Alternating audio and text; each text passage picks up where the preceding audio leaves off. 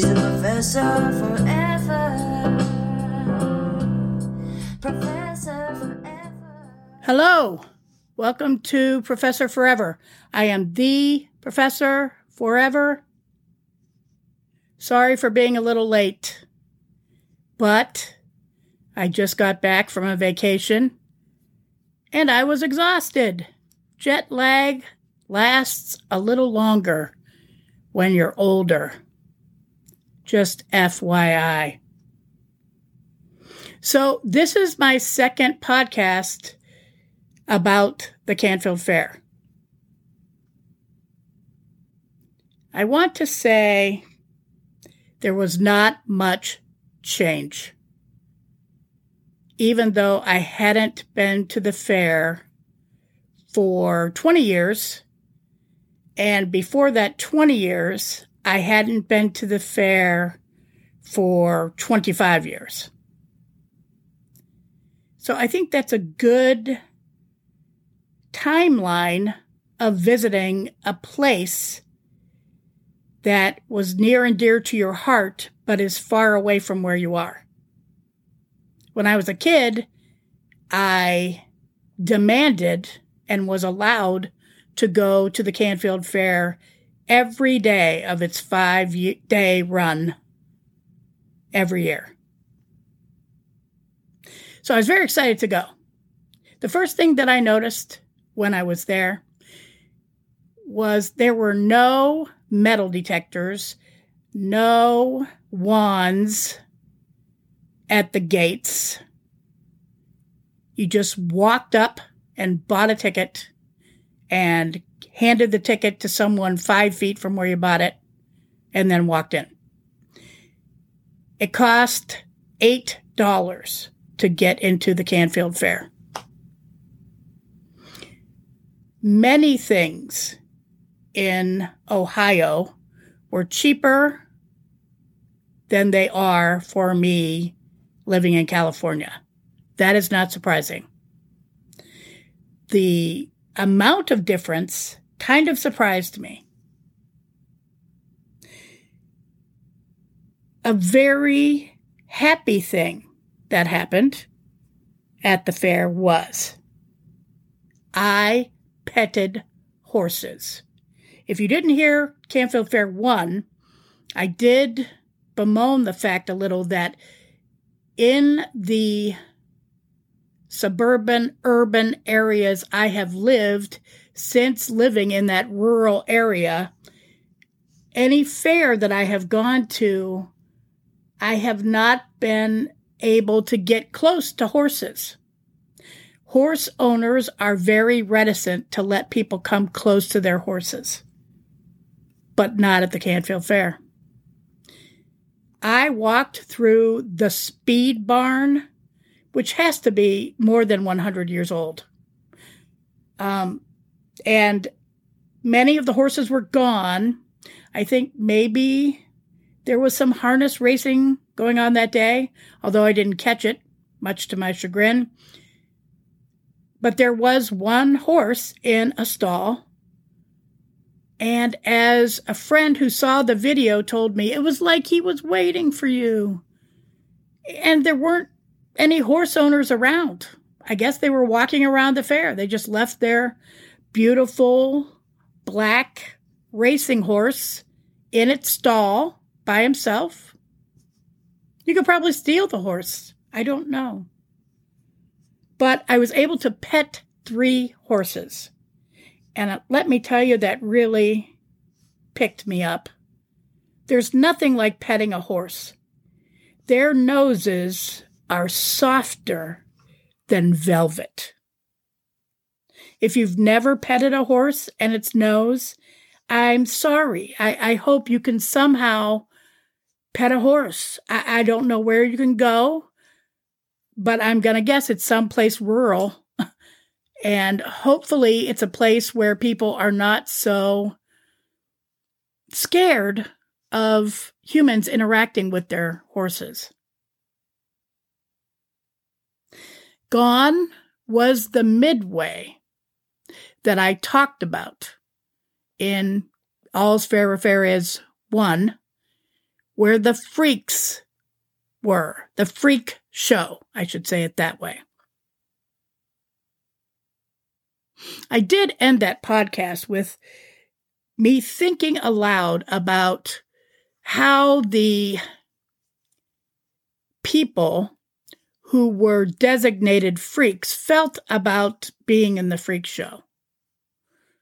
I thought about it a little more afterwards, and I guess even though they were so adamant that they did not care that people wanted to spend money to come gawk at them, what else were they to do, really, in that day and age? There, you know, there wasn't so much ADA regulation.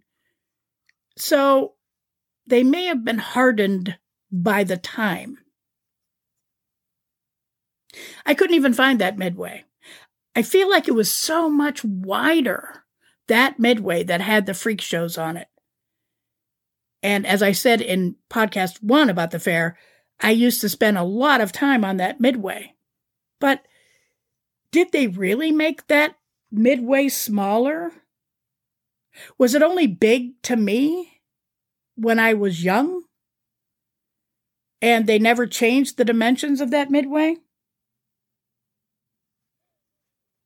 I saw more food booths than I remember being there. I didn't do much eating. I can't. Now that I'm older, I guess my stomach has shrunk something. It does not react as well to junk food, greasy food, fast food. I did have a DeRusso's Italian sausage sandwich, and it was absolutely water, mouth watering. Delicious. I, I don't even know how to describe it any more than that.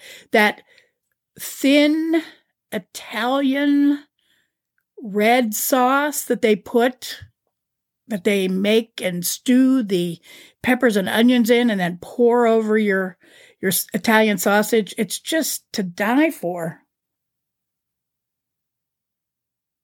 I noticed that many of the booths of foodstuffs were in the same place that they were when I was a kid.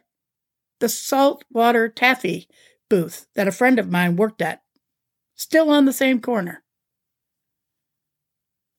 It had a pooling machine. She told me how heavy taffy is to load up on that machine. Never thought about it that way. No wheel of death with the motorcycle acrobats. It was replaced by a feed the butterfly exhibit, which was very fun. I was able to feed some butterflies. You went in, you stuck your fingers in a little bowl of fruit goo, held it up to their front feet. That is how butterflies taste. I learned they taste the stuff on your fingers and then they crawl up. I saw a girl, a little girl, who had about a dozen butterflies on her. I don't know how that happened. There was no place to that I saw to sit and watch psychedelic images as I mentioned the trailer in the first podcast about the Canfield Fair. Hippies are old fashioned now.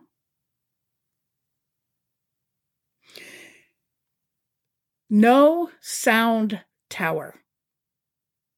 If you know this particular fair, or probably any county fair from before the 80s, there probably was a sound tower. Oh, how we used to listen to the sound tower messages and laugh. Grandma, where are you? We've been waiting by the roller coaster for an hour. Hurry up. Mark, you were supposed to be at gate D. We're leaving in 15 minutes. Better run. Dear Janine, I love you. Your lover boy, Ted. These were the messages that came through on the sound tower. It's no longer. It exists no longer. Like payphones, it has disappeared. Or at least most payphones and phone booths disappeared because people now have cell phones and they can text their lover boy. They can text their grandma. They can text their late son. You know, just to go on a tangent here, you young people have no idea how lucky you are that cell phones come with long distance. In my day, we only had landlines, and long distance was extremely expensive. I used to annoy the hell out of my mother by running up our long distance bill after I started college because I wanted to keep in touch with my friends. And I could not be bothered to be bordered by any of the restrictions on the calling hours. You could call on Sundays and sometimes after 7 p.m. or something, and it would be cheaper. But can you imagine getting a phone bill for $400 because your daughter was talking on the phone long distance? Hmm. It makes me think about landlines too. I thought about it the other day. So, if you were having a fight with your boyfriend or girlfriend and you called the house that where they lived with their parents and their siblings, you had to come up with some great rhetorical strategies to somehow get through that landline block if you were fighting with your boyfriend or girlfriend. You know, somebody's father would answer and you'd be like, Can I talk to Mary? And they would be like, Well, she doesn't want to talk to you. So, and you had to think of something really creative and really uh, witty or sneaky to get around those blocks. Now there are no such things. You don't have to get around anybody unless it's a really jealous husband, I guess, that picks up a cell phone that belongs to someone else. The dust, the grass, the trees, I remember them. There are roots of a tree by where the sound tower used to be that I saw kids digging around that I used to dig around with sticks too. My sister and I went on the tilt-a-whirl. They taught me, my siblings, when I was young, how to ride a tilt-a-whirl correctly. You have to be able to judge by feel the trajectory of your particular car on the track and going around the circle that your car is on in conjunction with the hills of the track. And if you can learn how to read that map of the ride well, you can get a tilt-a-whirl car to twirl continuously or near continuously. Okay. I'm going to read the poem. Some of you love this poem. Most of you can tolerate it. If you've never heard this poem, well, I hope you enjoy it. This is the poem I wrote in probably 1997 when thinking about the Canfield Fair. And like this double episode podcast series, it the poem is called All's Fair Where Fair Is. All's fair where fair is.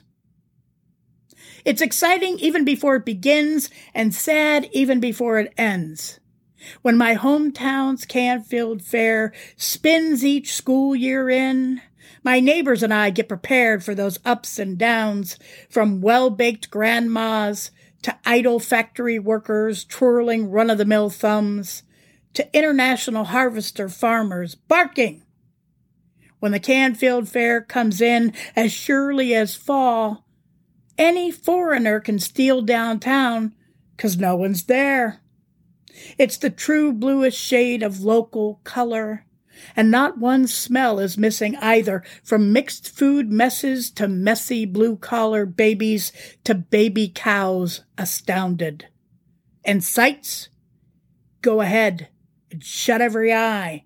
It's all still there, the fair. All's fair where fair is.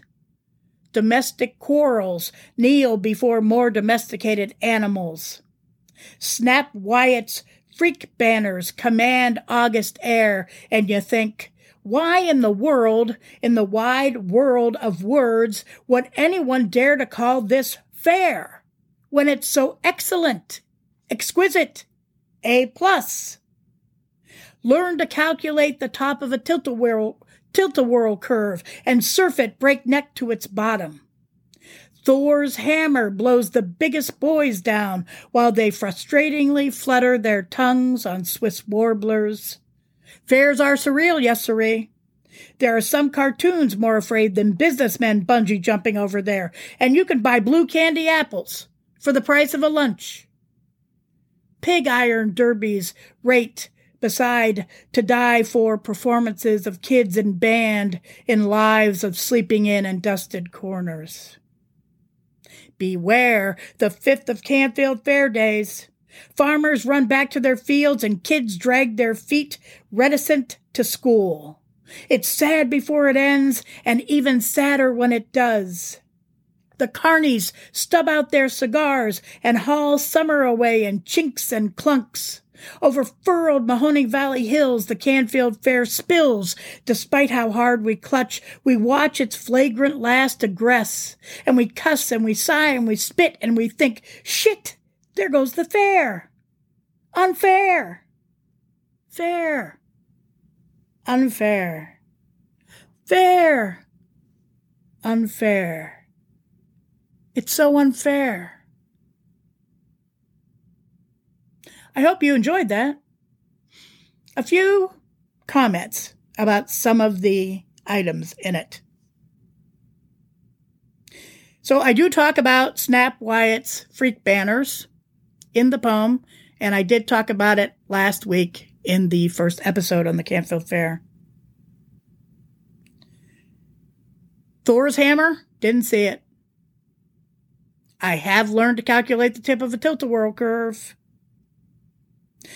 I think I heard someone using a Swiss warbler, which was this cheap little leather and cellophane toy you could buy that was kind of difficult to master. You put it in your mouth, kind of behind your teeth. That's what the leather was for. And you wetted the cellophane and blew between that small little space between your upper and lower teeth, and you could sound like a bird. I never really got the hang of it. But I pish with my own mouth now, and I think I was inspired to learn how to pish from the idea of Swiss warblers.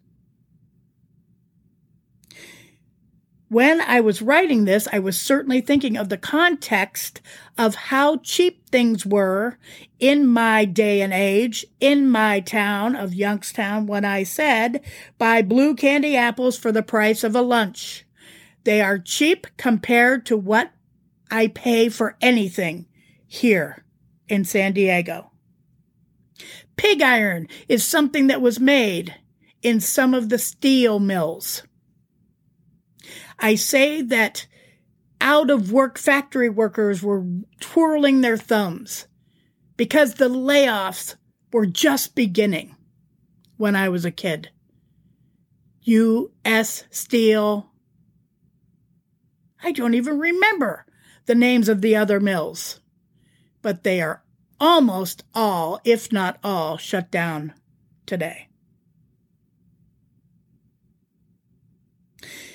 The end of the poem, I say, There goes the fair, unfair. And I'm imagining in my eyes that they are going over the hills of Mahoning Valley. That is why I say, fair, unfair, fair, unfair.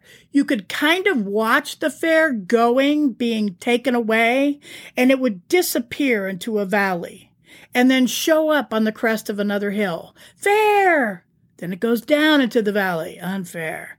Then you'd see it pop up again further down the road on the crest of a hill. Fair. And that is why in my chapbook I did typographically indicate up, down, up, down, up, down, and then ended with it's so unfair. So I think visiting the fair reinforced my small in stature makes time and location larger realization. Small in stature, young, so not much experience, makes time seem larger makes locations seem larger. Because I don't think they would have somehow tailored that midway, brought it in, just because they don't have those acts anymore. I think it was large to me when I was a kid because I was small. Some places are timepieces. I said a lot of the Canfield Fair didn't even change. It's so true. Some of those timepieces are cracked by new things, new issues, new complications. For example, I said there was nary a metal detector. And yet, a few days after I was at the fair, during that weekend following, shots rang out in a fight. So they had to put up some metal detectors for the last day or days of the fair. It's hard to imagine anything like that happening in my time. I know some people believe that the only reason we think there's more crime now is because news broadcasts about it 24 7. But I think it actually was a safer time.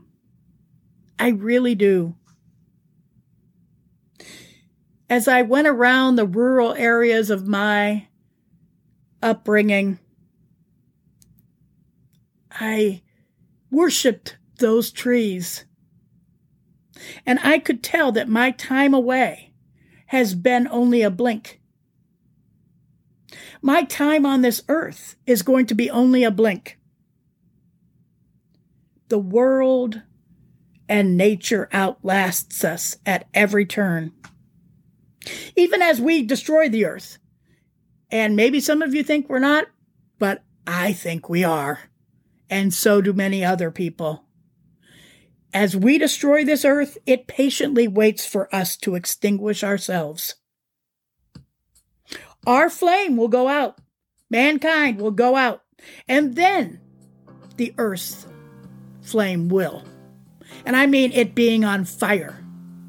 It's waiting for us to be gone. It will cool when we're gone and heal and perhaps let another experiment inhabit its surface. But if I had to bet about it, I bet only a wiser mankind experiment will be permitted. Thanks for listening. Keep thinking. She's got no lessons planned for me because she's not that fancy. She's a professor forever. professor forever.